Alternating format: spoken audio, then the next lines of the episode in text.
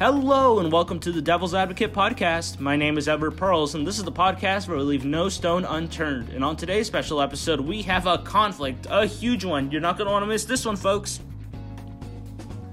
We have the very famous monster, the monster, on call right now, and we have the De Lacey's very own Felix De Lacey.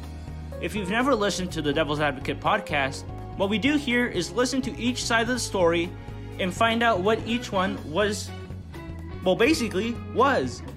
And at the end, we will try to come up with a final verdict on who's right, who's wrong, who's in the who's guilty and who's not. And as you guessed it, we play devil's advocate. All right, ladies and gentlemen, I want to present to you the monster.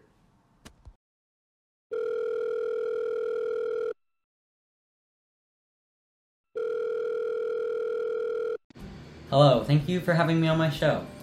I'm really happy that I get to share my story and give you more context on why I went to the Lacey family and why and the, why I did the things I did.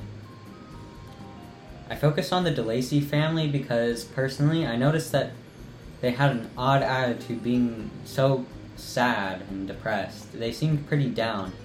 But from my perspective, I felt that they had everything that they could have asked for in life. They had a nice house, they had money, a nice garden and yard. They had a fireplace for warmth. They had, and they also had really good relationships between each other. This was pretty intriguing. I started gathering wood at the side of their cottage as a way of being nice and trying to associate myself with more people in the society. I started becoming closer to them and even began to consider them my protectors. They seemed pretty happy about the wood. But with that, they also started pushing me away. That's when I noticed the blind man. The blind man became really appealing to me because people weren't going to be scared of me for my looks, and I was able to focus on conversing with him with mainly my personality and not him being persuaded by the looks that I have been born with or created with.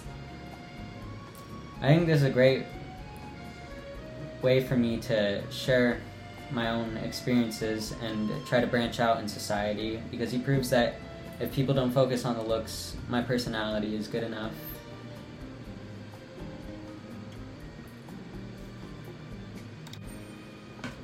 He also showed me that I had potential to socialize, and he gave me an idea that if people wanted to question me and ask, I might as well use him as more of an advocate because he knows what I truly am like, and he could describe me much better than I am able to describe myself. And I consider him a great friend, and I'm very glad that I went to him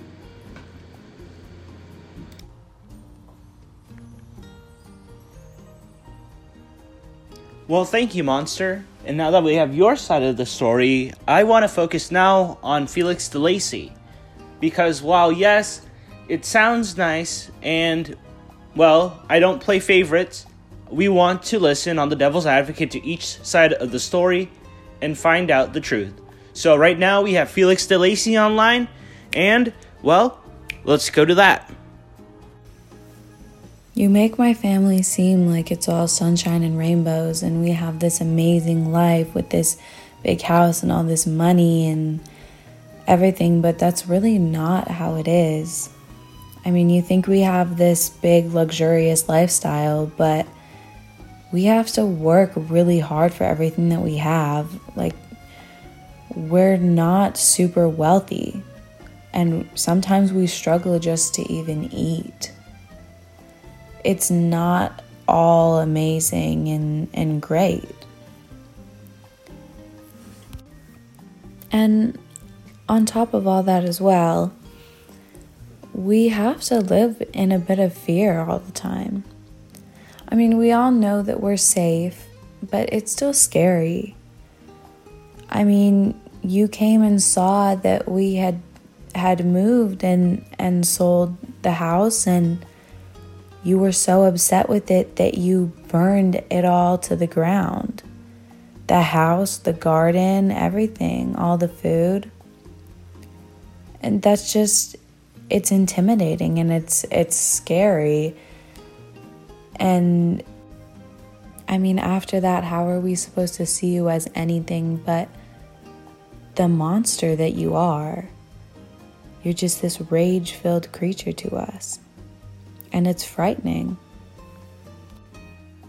Thank you for inviting me on this podcast, and I'm glad I could share my views and my family's views with all of you and and I'm glad that we got to have this discussion that we had. Well, thank you, Mr. Felix De Lacey, for sharing your side of the story. And listeners, we still have a few guests coming up, including some of you if you call in. But right now, we want to focus on Mr. Old Man De Lacey. Now, he has a history with the monster and is a De Lacey. So, this one will be interesting, folks. And, well, he's on the call right now. Let's go to him. I must interject on this topic of foulness. Stranger, you came to me in my vulnerable and blind state, and the only demand that you asked was that I listen. You confided in me to hear your story, and I accept your tale of humanity. I have no prejudice feeling towards your expression, the only thing that I can judge is your character. And for what has been presented to me, all you show to me is decency. And of this situation of bitterness that you and my children unfortunately experienced, I ask that you understand.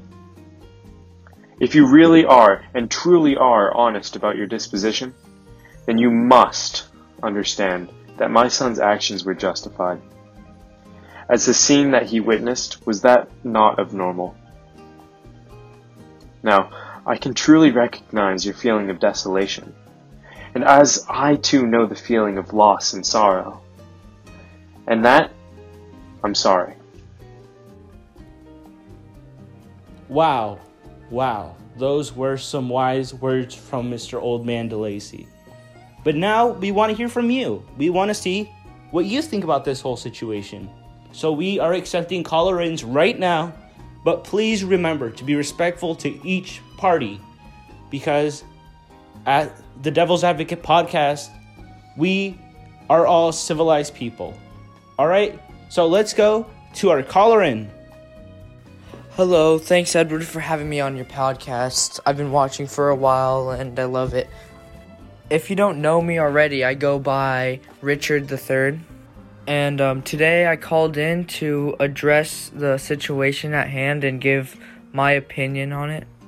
First off, I would like to say how angered I am and I have no remorse for the monster. What what he did to the De Lacey family was awful and I hope he gets what's coming to him. Basically, the monster created all the pain and suffering that the De Lacey's have gone through. For this reason alone, I have no remorse for the monster at all. And from what I've heard in the podcast, it seems like the monster does not want to take responsibility for his actions. As an, an, as an intelligent being, you have to take responsibility for your actions. No one else controls what you do. I can't understand how um, the monster's actions are somewhat justifiable by him he, does he even realize how much pain and suffering he's caused to the De Lacey family? And of course, our humankind will not accept you after your actions. He has not only taken the life of one of the De Lacey's, he also took the life of Justine. Justine. She was falsely accused of killing William. It is quite apparent the monster knew what he was doing. By that, does he really deserve to live? I know this is quite harsh, but how could you blame me? Thank you for having me on. Bye. Well, ladies and gentlemen, that has been our show. Now, I want to end on a few things here. Of course, everyone is entitled to their own opinion. But what I have seen in this conversation is two sides of the same coin. What I see is a monster, a freak of nature, trying to fit in and find friends in someone who appreciates him in a society that, frankly, doesn't like or care for differences.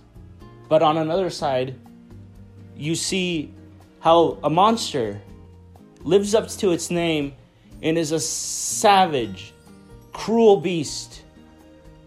But it is up to you to decide. Thank you for coming and listening to the Devil's Advocate podcast. See you next week. This has been Edward Pearls.